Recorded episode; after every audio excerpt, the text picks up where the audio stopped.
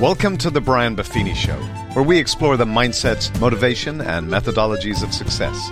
Here's your coach, Brian Buffini.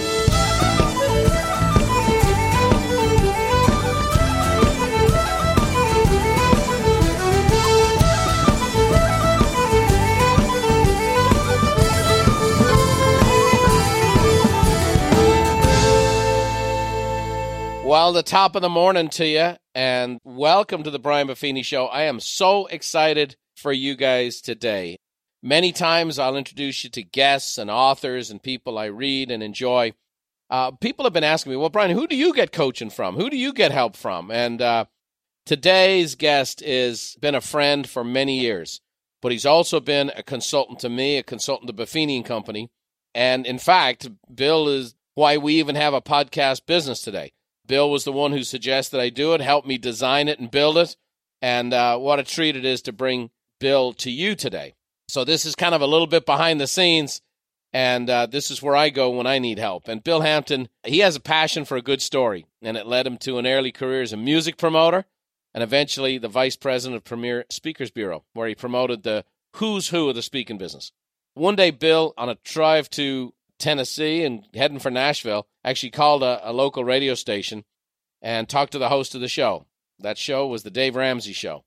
It was a local radio station at the time, and the next thing you know, Bill becomes uh, a member of the staff, eventually the executive vice president, the chief marketing officer, and over the next 13 years, he helped the Dave Ramsey Show become the nation's largest syndicated talk show, reaching over 500 radio stations, millions and millions of listeners.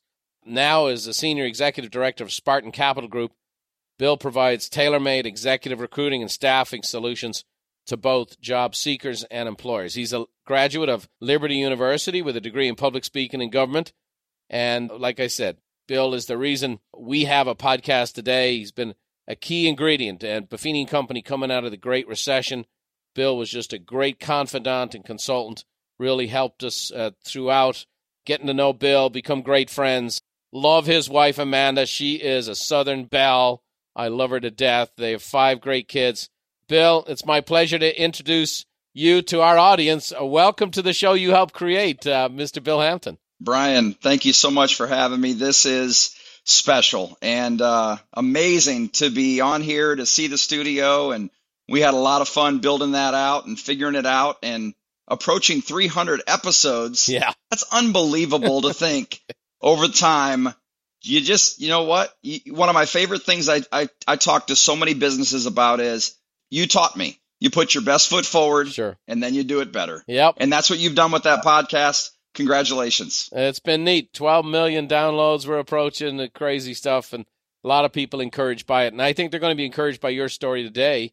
And i'd love to dive in and kind of give folks a little background and uh, just a little talk on the early life and, and Bill Hampton, where you grew up and how you ended up where you are today.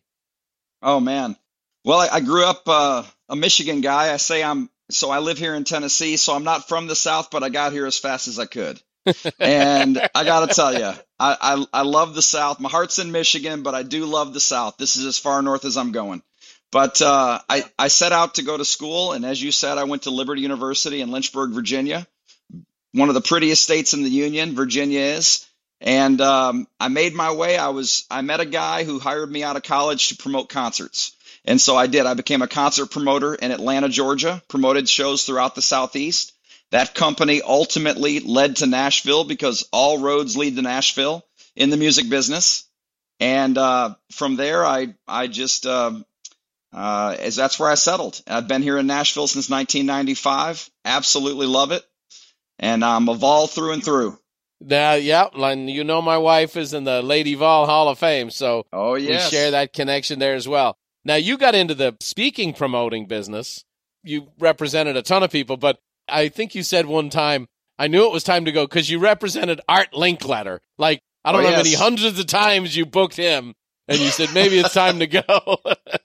Well, you know what it was is I literally got to the point where I could sell a speaker in my sleep. Someone would call and ask me about them, and it was like I could push record and Yeah. just regurgitate my pitch. yeah. And uh, I just had it wasn't it wasn't driving me. I need a hill to climb. Yeah. And and that was just too repetitive of a business. So I loved it. I learned so much. I met so many neat people.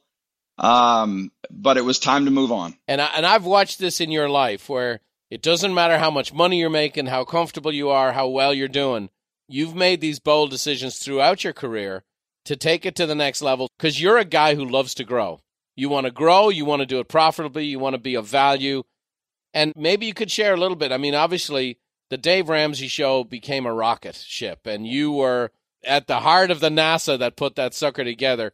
Talk about the 13 years in that environment and what you learned from that whole experience.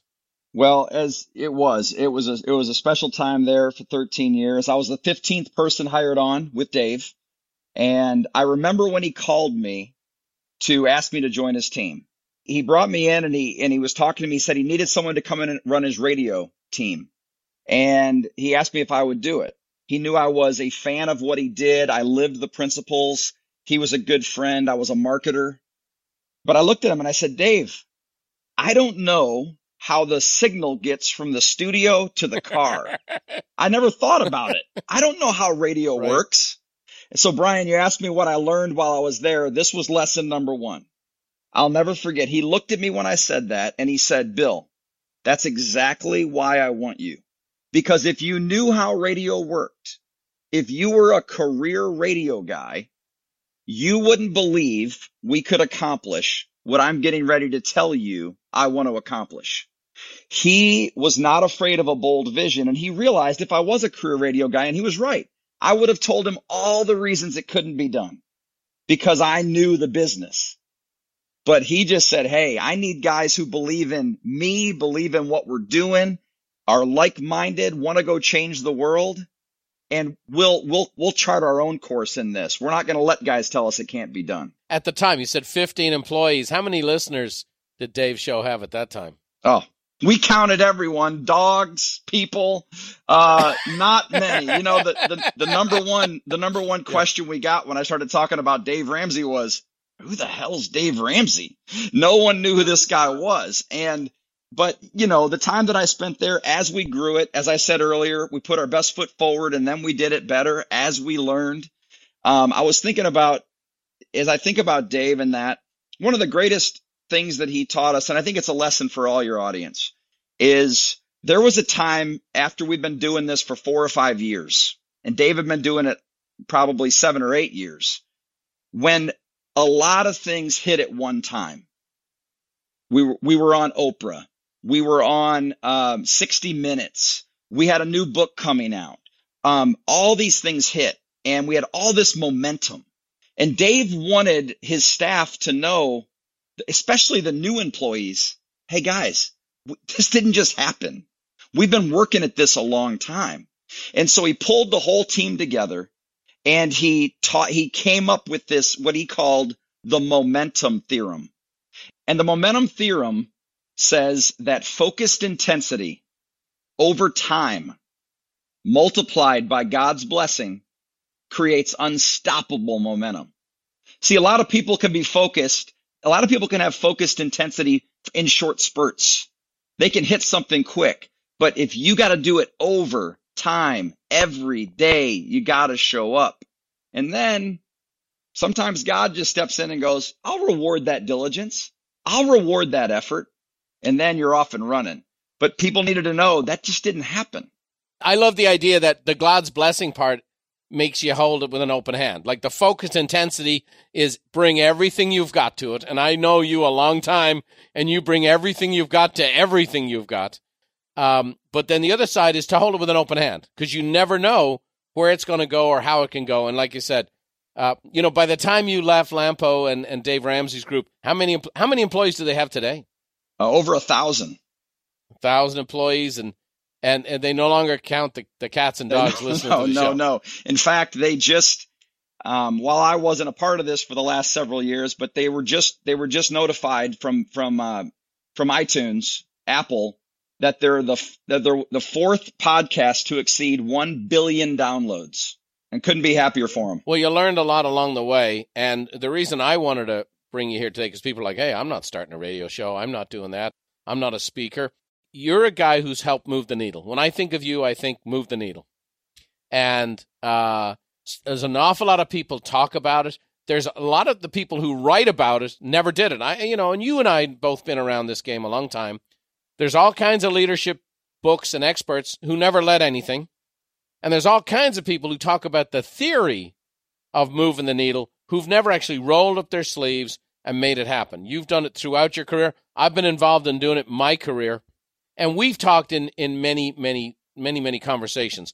But the areas that I've seen you help me, help organizations that I see really your sweet spot is three areas of moving the needle, and that's promotion, sales, and growth.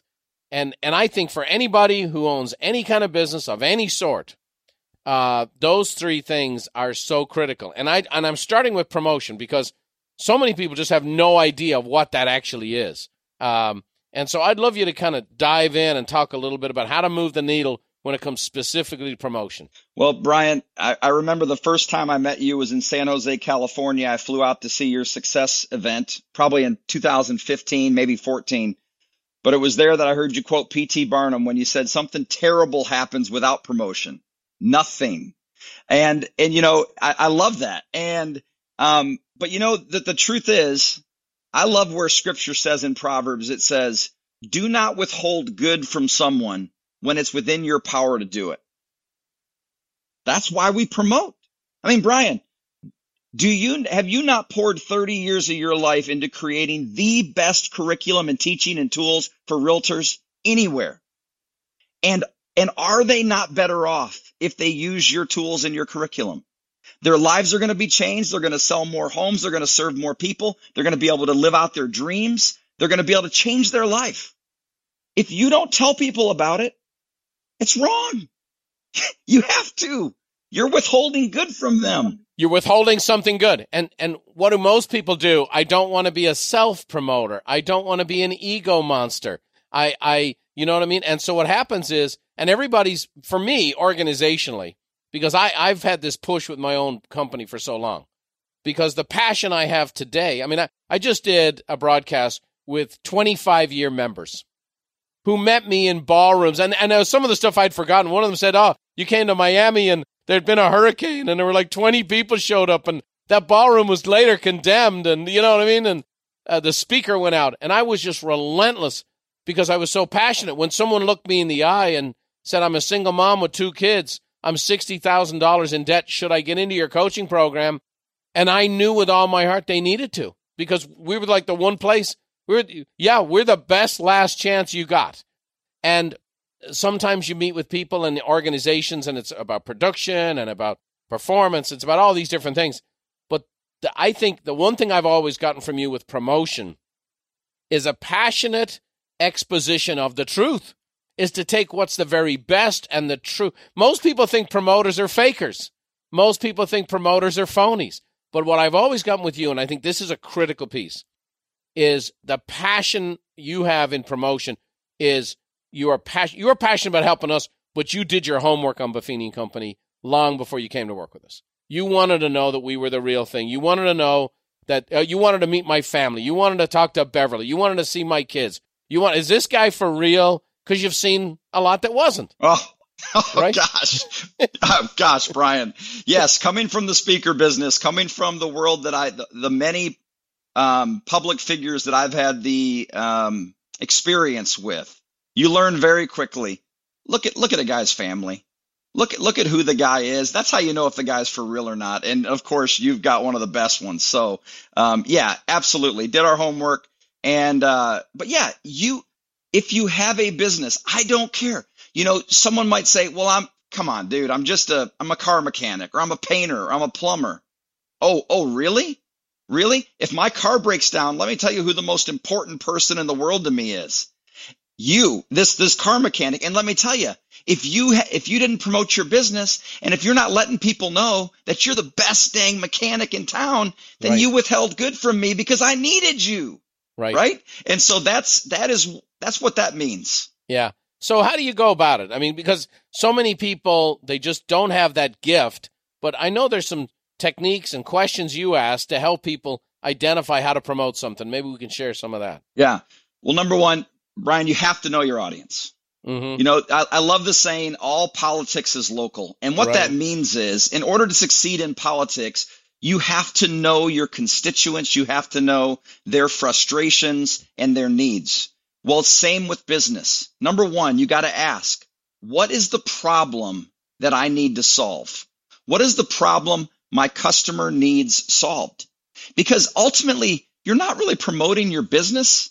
You're promoting the problem that you solve. Mm-hmm. And that's what people are wanting to know with that. So you, you get out there, you get the word out there. A quick story on that is when I did start promoting the Dave Ramsey show many years ago, we started calling program directors and radio stations and we were telling them, Hey, you gotta, you gotta carry the Dave Ramsey show. You gotta carry the Dave Ramsey show. And nobody was listening to us. And what we learned over time is we were telling them to do something that they didn't care about. See, Right. you have to know your audience or you will start answering questions that nobody's asking. Mm. So what we learned is what the question they wanted answered was this is what it came down to. Hey, Bill, how will the Dave Ramsey show keep me from losing my job? And what they meant was I can't screw this up. I've got limited time on my radio station. I need ratings and I need revenue. Mm. So how will the Dave Ramsey show help me from losing my job? And then we went, great, got it. We're going to teach your sales team how to sell the Dave Ramsey show Mhm. and make your radio station a lot of money. So we started answering the right question because we knew our audience. Mm. Every business needs to do the same thing. You have to know your audience so you can answer the right questions. Right. Um, number two, Brian, you've talked about this. Um, in fact, I saw this recently on a, on YouTube of you teaching on how to build trust, confidence, and competence. Mm-hmm. Right? So number one, people want to know: Can I have confidence in you? Can I trust you? No matter what you are, you have to let them know. Here's the problem I solve, and you can trust me. You've got they got to know they can trust you. Right. But then then they want to know: Can you actually do what I need done? right. and and so you, that's your competence and, and, and confidence. So then you got to get out there and talk about that. Um, when you promote your business, I think it's very important, Brian. You got to stand for something. Mm. Nobody wins in the margins. You win on the edges. Mm-hmm. If you think about you think about people over time that have created movements Right. created a, a tribe, as Seth Godin calls it, a tribe of people that got inspired and moved. It's because they held, they had an opinion. Agree with it, don't agree with it. You know, Right. great leaders, you hear people say, hey, you might love them or hate them, but they're who they are, right? Right. Right. Brian, you do this every day. You, you have, you have an opinion. Now, you don't mean to, you don't set out to offend Sure. but you do have your principles that you stand mm-hmm. by and Right. right, is right and Right. you're gonna you're gonna speak and it. it'll run up against things. It will. You know, you just go along with the crowd. When when everybody was going a certain way, when COVID hit, and you know, Mark Cuban said the market's going down thirty percent. People are afraid to speak out against that. yes I looked at the data, I look at the numbers, and I go, it's garbage. It's the opposite. Real estate's the new toilet paper. It's going to be off the shelves. You won't be able to keep it on the shelf. And so you're right. That edges that, but it's got to be rooted in your conviction. It's got to be. It can't be a phony thing. no It's got to, and so I think it gets back to you know you got to know who you are and what you are, and then go promote it. What problem am I solving? And then you know you have to let folks know you have the solution, right? I mean, you've got to let them know. I, I got the antidote here, yeah and then ultimately, how does it take hold? How does it go from being, how does it go from being a concept to a brand? How does it ultimately take hold? This promotion. well you consistently sell the message you consistently tell people over time every day you show up and let them know you can do it and then mm-hmm. brian when you get the opportunity you gotta deliver you when people give you a chance when they say Mhm. great i hear your message Yeah, i believe you and i'm gonna give you a shot yeah, then you have to be ready. I love the John Right. Wooden quote that says, when opportunity knocks, it's too late to prepare. You have to be ready to Right. deliver. And, and people are going to give you a shot because people do have problems and they want that problem solved. right. You've put your message out there. They've finally given you a chance. Now you got to deliver. You got to, you got to do what you said you could do. I was talking about these 25 year folks that came to our program, right? One of them, his name is Margaret Barton, little English lady, single mom, two kids, $60,000 in debt. and she takes the last space on her credit card to sign up for coaching. And I'm telling my staff, but it's like, man, we got to get all in on this. guy. We got to support this guy. We got to deliver. Well, six months later, we're back in the same ballroom. Only now, instead of 400 people, there's a thousand people there. I don't even know she's there. And, you know, we're grown as a company. Like today, I know where everybody's at. We have the feedback mechanisms and all that stuff. But I didn't even know this gal's in the room. And people are asking questions. You know how our events go. And people raise their hands and we give them a mic. And in front of a thousand people, she said in this tiny little voice, you know, beautiful little English lady, she goes, Brian, I came here six months ago and I was broke. I was $60,000 in debt. And here I am. And today I'm debt free and I have confidence and I have this. There was a line out the door to talk to her. I'm standing by myself. No one wants to talk to the guy on stage. There's a line out the door to talk to her. And that event was one of the big events that got us going on this momentum to build what became the largest coaching company in North America. But like you said, you know, what was the problem? We we let her know the solution. You can trust us. And then over time, consistently, and then you got to deliver. And when you do deliver, now the promotion right. turns the needle. It moves the needle and it creates, and now it becomes a self perpetuating deal where now all of a sudden, instead of one Margaret Barton in Northern California, I had yes. 200 Margaret Bartons and then a thousand and then 10,000. And then it was, man, you can't go anywhere without hearing about Buffini coaching. And so in our niche, we delivered, we delivered, we delivered. And the promotion ultimately was done that way. But I, I just think, and, and again, uh, there is so much more you could give on this and we could talk about it. I just think it is the most misunderstood aspect of business today. I think it's it's connected to glitz, it's connected to showmanship or clever marketing, but what it really is, it's the passion to promote what you believe and it's what you believe that is a solution yes. to people's problems and it's done in a way that's authentic and real and that's real promotion and and that's why without that nothing happens. And Brian, once you deliver people can't wait to tell people about you. Once you do a good job for people, right. it's no different than when you go to a great yep. restaurant and you can't wait, especially in today's environment. People immediately go to Facebook and they mm-hmm. post, mm-hmm. I ate at this restaurant.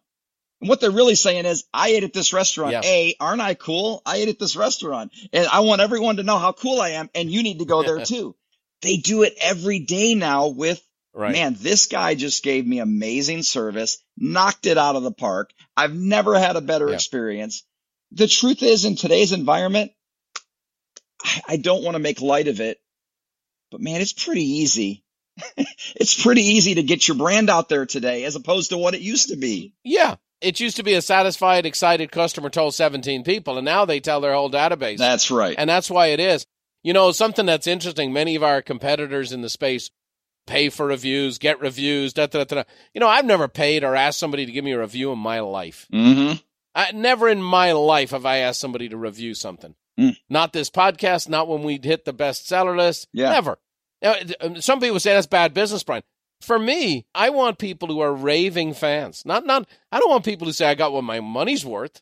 You've been to the event like a peak experience, and yep. people pay three thousand dollars for an event.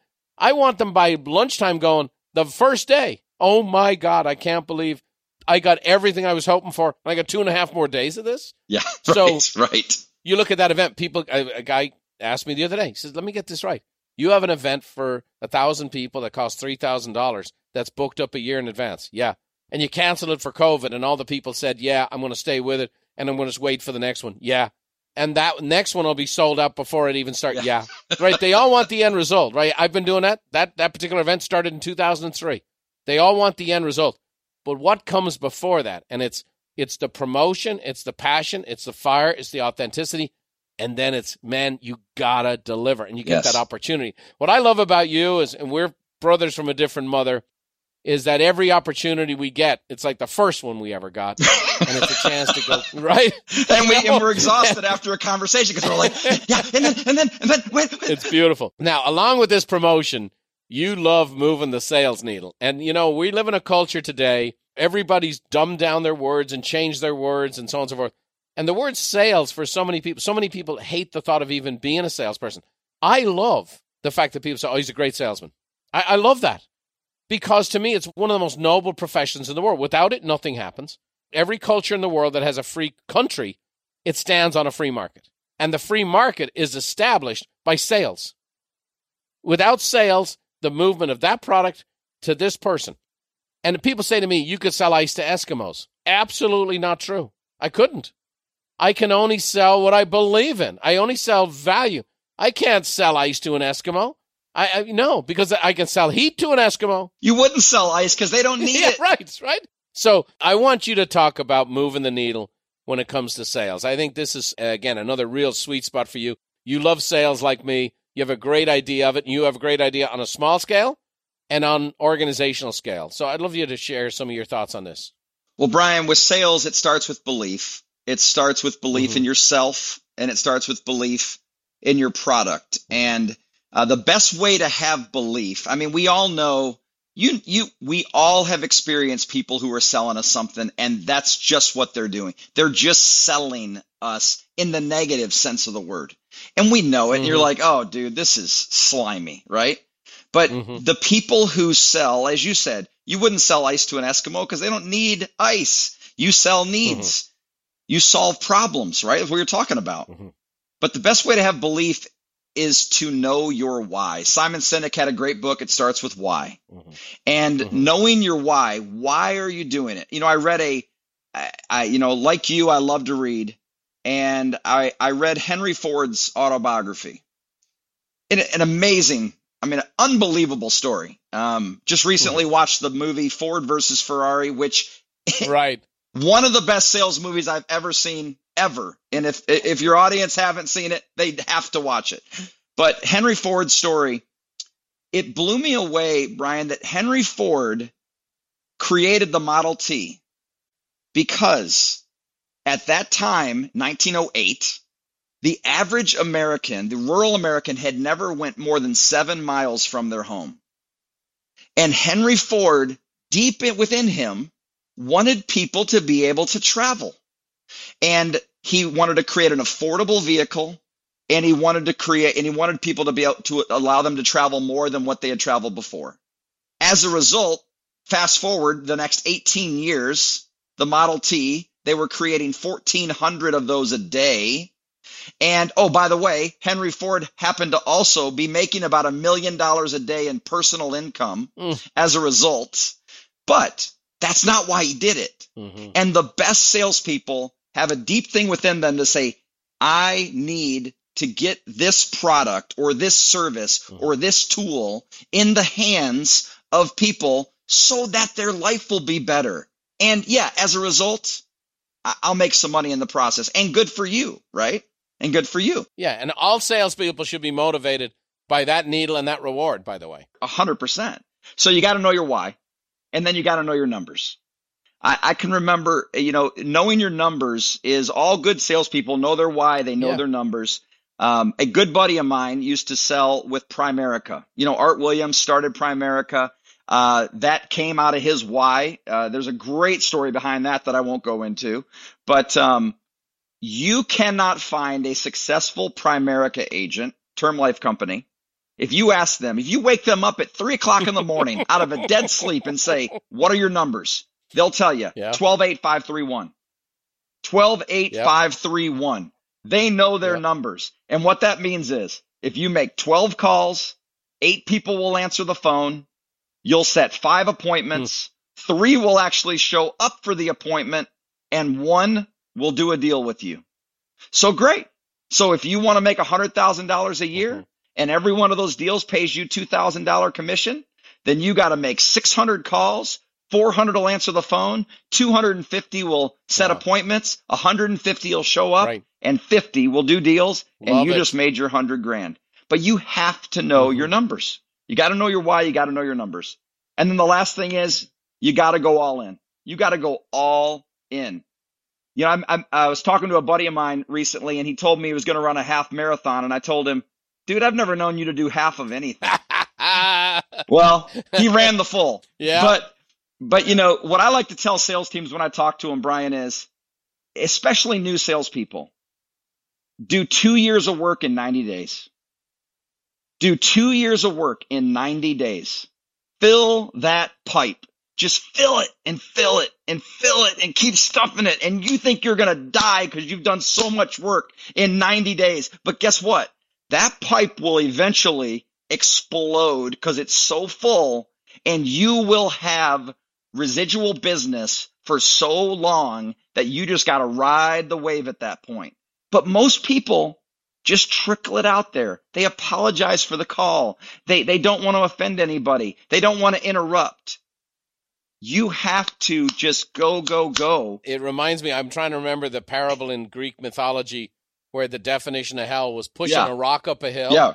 only to have it roll back on your side every day. And it was one of the Greek gods did something bad, and that's what they were punished with. And that's what so many people do. They, you know, it's it's a lot of work in football to go 90 yards, but it takes that you know that red zone, that last 20. They don't to get the ball in that last 10 yards. That's where it takes all the extra effort and all the focus.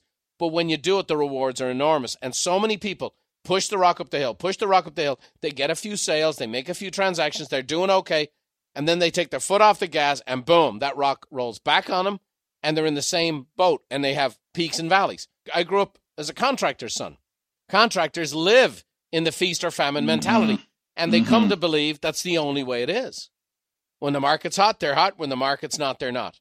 And that's the same in my business, real estate, finance, mortgages, you name it, as opposed to this that focused promotion, that consistency. And then here you go. You know your why, you know your numbers, and then you're all in.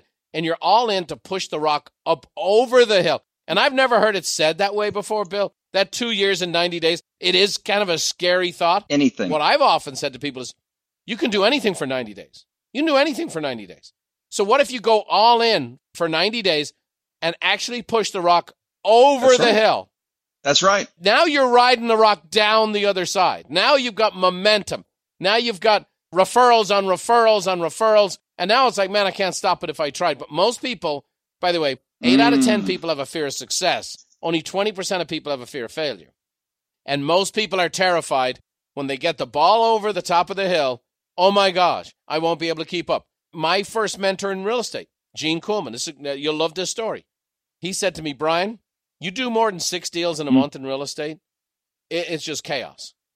So for my first couple of years in real estate, I only ever did six deals in a month.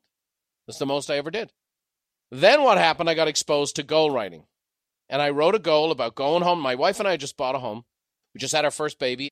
And I wrote out a goal. What I mean, it was Lou Tice's Yeah. goals, you know, Yeah. write it as if it's already happened. And it was like, okay, and I want to take my family and I want to get all my brothers and sister together and pay for a house down in the west of Ireland. And we go there for 10 days and my parents get to meet their grandchild and this and that and the other and whatever else. And, you know, there was no Zoom or FaceTime, Skype. So my, my parents weren't going to see their grandkids, you know, the first grandkid. And then I wrote out, what happens if I don't reach this goal? And it was like, what if my parents died and never got to see their grandchild? Mm. I mean, that tension, that Mm. dissonance was so high. I booked the trip that day on an American Express card. Now, I just bought a home. So we just emptied our savings. But I looked at it and I go, hang on a second here.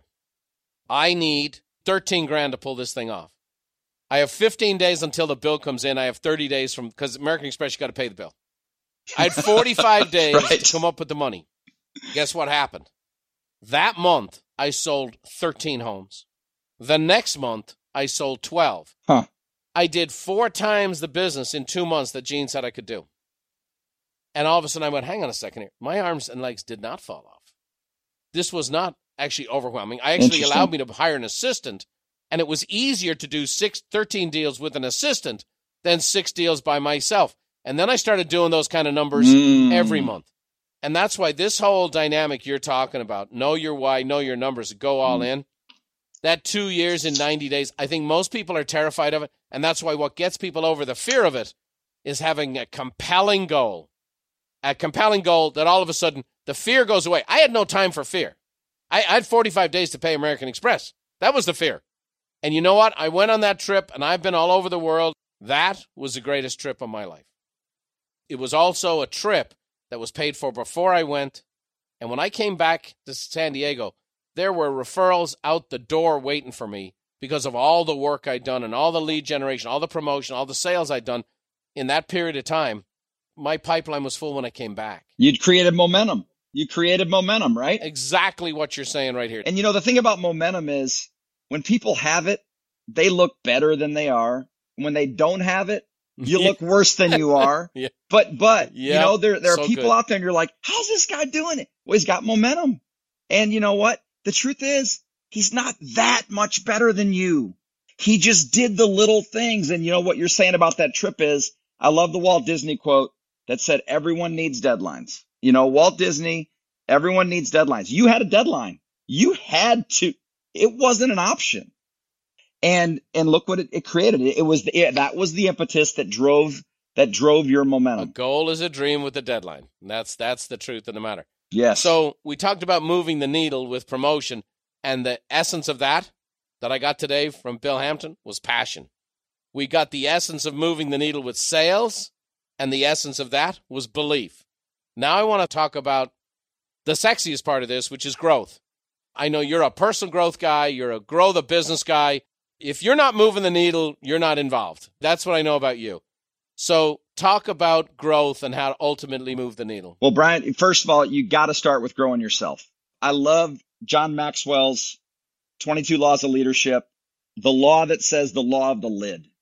And what Maxwell says is the organization can only grow as high as the leader's lid. The leader is the lid on the organization. So if you want to grow your company, you have to grow yourself. It is, it's impossible for your company to grow beyond the leader. It just, it just doesn't happen. And so, you know, not telling you anything you don't know. I love the Charlie Tremendous Jones quote. You're, in 10 years, you're going to be the same person you are today, except for the books you read and the people you meet. And if you, you got to grow yourself, you have to read. It's just a fact. You can listen to audiobooks, you can read, and, and I would encourage your audience to start with the E-Myth. You've probably had Gerber on, but Yep, that recently. you want to grow your business, you start with the E-Myth. It's it's one of the best. And um and then I and then in today's world especially, I think it's so important for people to cut out the distraction. You Mm. have to be able to think about your business Mm. quietly.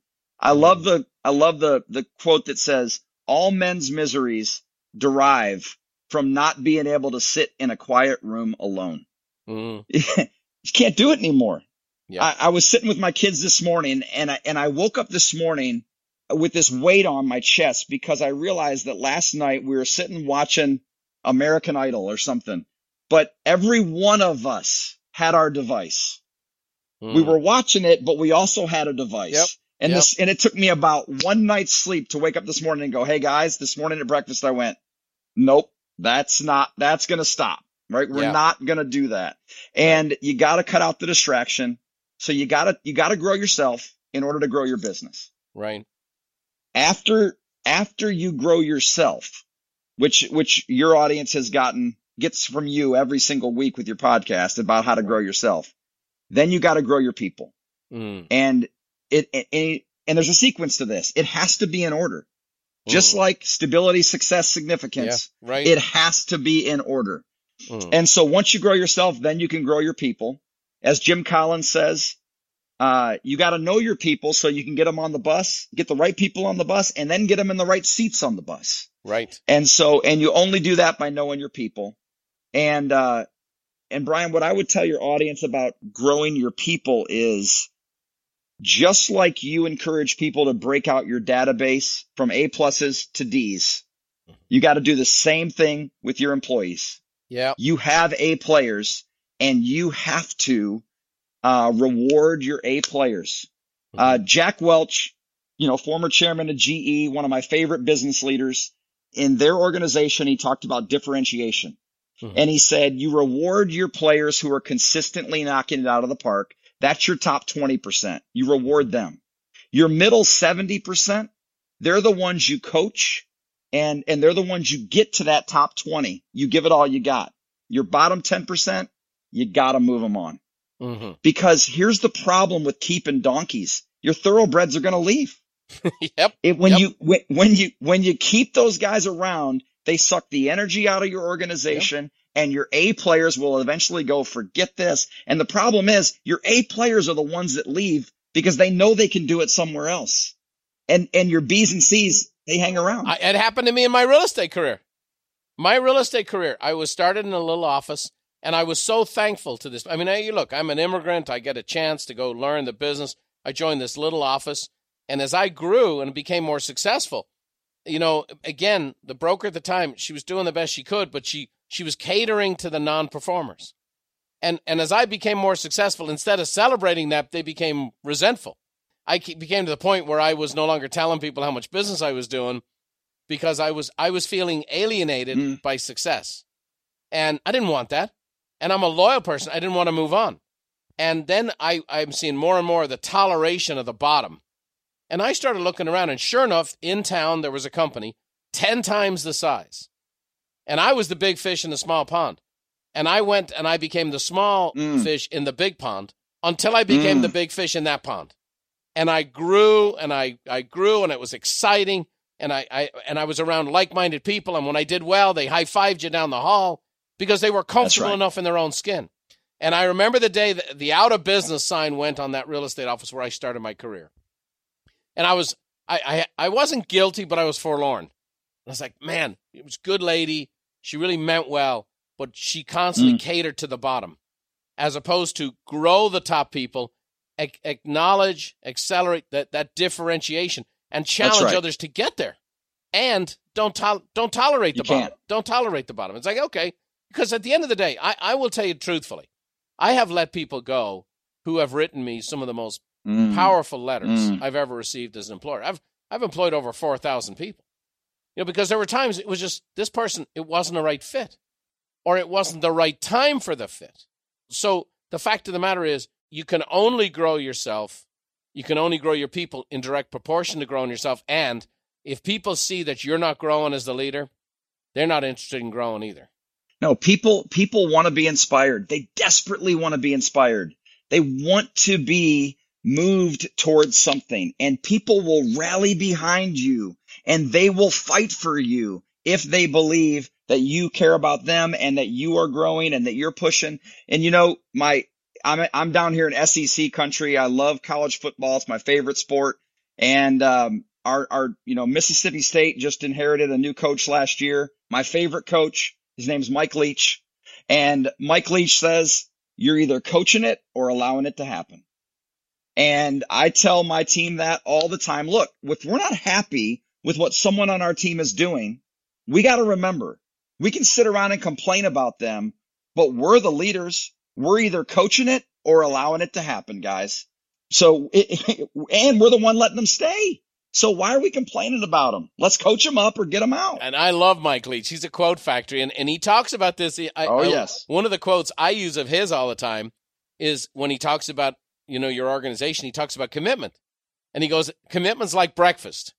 He goes, "Ham and eggs." He goes, "The chicken's involved, the hog's committed." And yes. he goes, "You're either if you're just involved, you're not getting it. You got to be committed. So you got to commit to grow yourself. That's right. You got to commit to grow your people.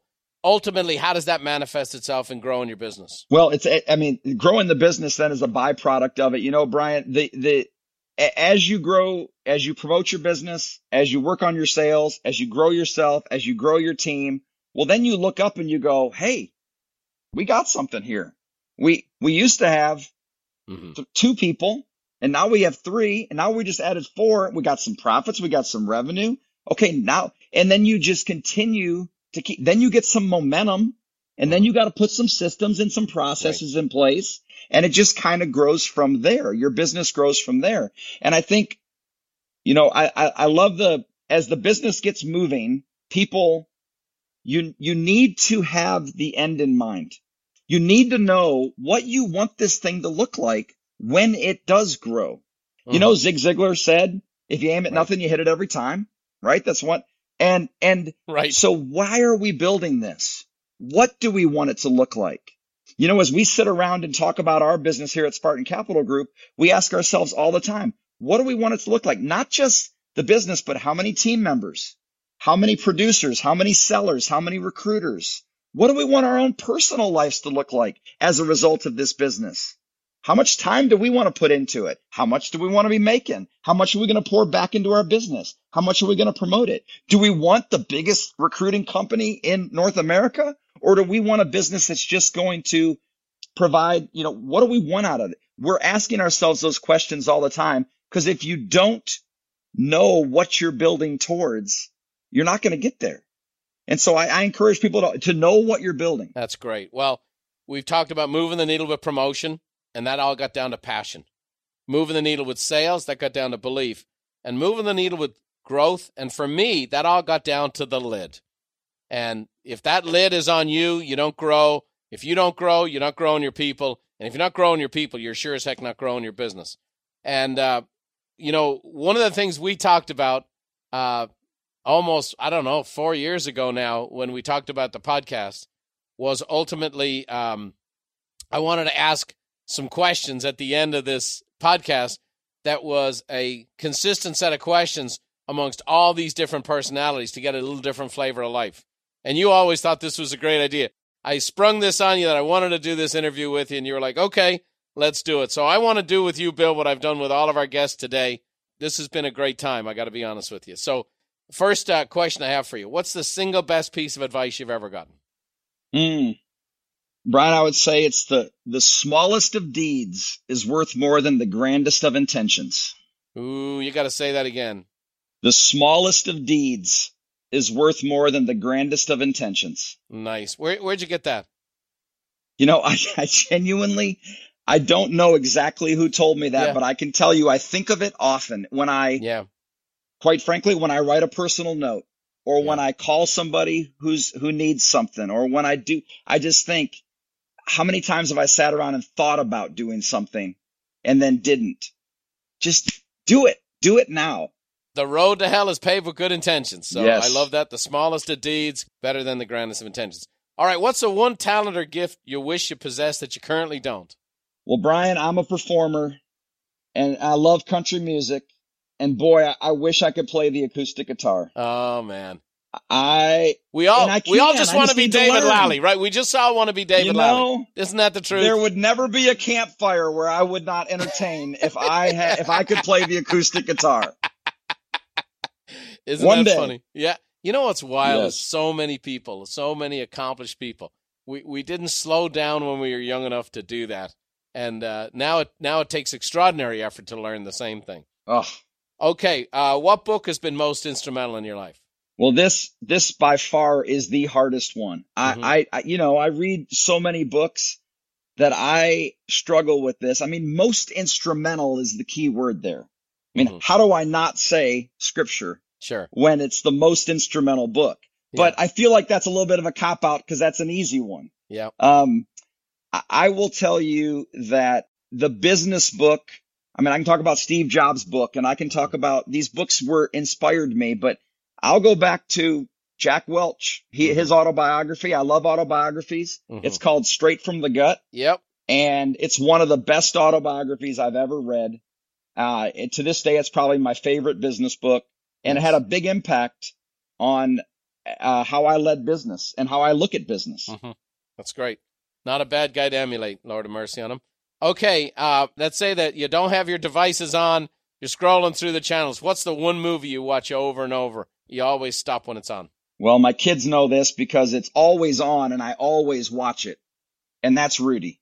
Ah, Uh, listen, I know you know Dan Ruettiger. I Yeah. know you've had him, and Yeah. I don't know if the movie's true when it all comes down to it. yeah. all I is. know is it is. The movie's true. when that dad, when his dad walks in that stadium and says, this is the most beautiful sight these eyes have ever seen, yeah, I'm gone. Yeah, The rest of the movie, yeah. I can't talk. I'm verklempt. I, I just, when Rudy runs on that field, Yeah. I can't, my kids laugh at me. They stare at me because they wait for me to start crying, but I can't help it. I just am so moved by Yeah. that movie. No, and I, okay, I'll give you a little backstory because I know Dan pretty well. So, like, there's scenes they, you they, they, all the players put all their jerseys down and say, "I'm not playing if Rudy doesn't play." That didn't exactly happen. But here's the thing: he was in the steel mills. That did happen. His best friend did die. He did have to go to Holy Cross. He did sleep on the premises. Now, eventually, he was sleeping in the dorms with everybody else, but he did sleep in the Sure. caretaker shed. He did get in for the last game. He played seven seconds of football. He did sack the quarterback, and he was carried off the field. Wow. Well, enough said. I'll add two pieces to this. Joe Montana, who I've interviewed, said, he goes, You know, I spent four years being an All American at Notre Dame. He goes, Rudy had seven seconds of football, but he's all anybody thinks about when it comes to Notre Dame. You know? But you know, God does stuff like that with a person. Here's the key story. I think you'll love this. At the end of the movie, it says uh, Rudy was the first guy in his family, you know, big, big Irish family. He was the first guy to go to college, and then all his brothers followed him. Mm. The very factory that his dad wanted him to come back to and said, hey, give up this nonsense and come back. Come back to where it's safe. Come back to where it's known. That factory within five years went out of business, and his dad and his brothers never worked again. But all Rudy's brothers that followed him to college had careers and still really? have careers today. Wow. And how he got the movie made was probably even more inspirational. He went to the guy that made Hoosiers. Yes. And the guy and he chased the guy down and chased the guy down and the guy wouldn't see him and he, he stalked the guy and then he finally got in front of the guy and the guy said, Okay, I'll make it. So wow. and then Amazing. I had Rudy and Lou Holtz at the same event, and Lou Holtz was the guy who had to sign off on it because they actually shot that during halftime of the Notre Dame Boston College game. Are you serious? They didn't have CGI back then, so they had to film it. It was 1990, and it was Boston College. Notre Dame was up like 42 to nothing, and Holtz allowed the halftime to go on by 15 minutes longer. And I had those two guys together. It was the first time they'd met. So I'm giving you more, but no, I love if it. You That's wa- great. Watch it again and cry even more. It's I even will. better. I will. Last thing here, Bill. What's one last thing on the Bill Hampton bucket list? Well, you have gotten to do this. Uh, I can only think of one thing, and that is, you know, I love golf. I'm going to be with you in a few weeks. We're going to play. Yep. It's Augusta National. To to play at Augusta National, I can't think of anything that I would want to do more in life than. I mean, I, I it, when it comes to bucket list things, that's it. That is the mecca. Here's what I'm going to say. It's exciting for me to bring such a close friend on to the show today. You know, you've helped me so much. You've helped Buffini and Company so much. So many people have been blessed. This podcast, the 12 million downloads. This podcast doesn't happen if Bill Hampton's not Mm. bringing the passion he brings. The Emigrant Edge would never be a New York Times bestseller without you. But above that, my life would not be as rich as it is without you and Amanda and the kids. And we love you guys, and I'm so proud of you. I thank you so much because I think a man who's spent his life moving the needle has helped people today understand that promotion is not some schmaltzy thing, it's about passion. That sales is not something to be shied away from, it's your belief. And don't put a lid on your growth, and you can become who and what you want to be and, and live the kind of life you want to have. And been a great pleasure having you today, pal. You're, you're the best. Brian, thank you so much. I really appreciate it. Love you guys, and uh, let's do it again sometime. Let's do it again. And in the, I'm going to leave us tonight with someone who knows all about moving the needle. In fact, she's a world class knitter, and that's Therese Buffini. And she's going to leave us today with a little Irish blessing. May the road rise up to meet you, and may the wind always be at your back. May the rain fall soft upon your fields, and the sun shine warm upon your face. And until we meet again, may God hold you in the hollow of his hand. See you next time.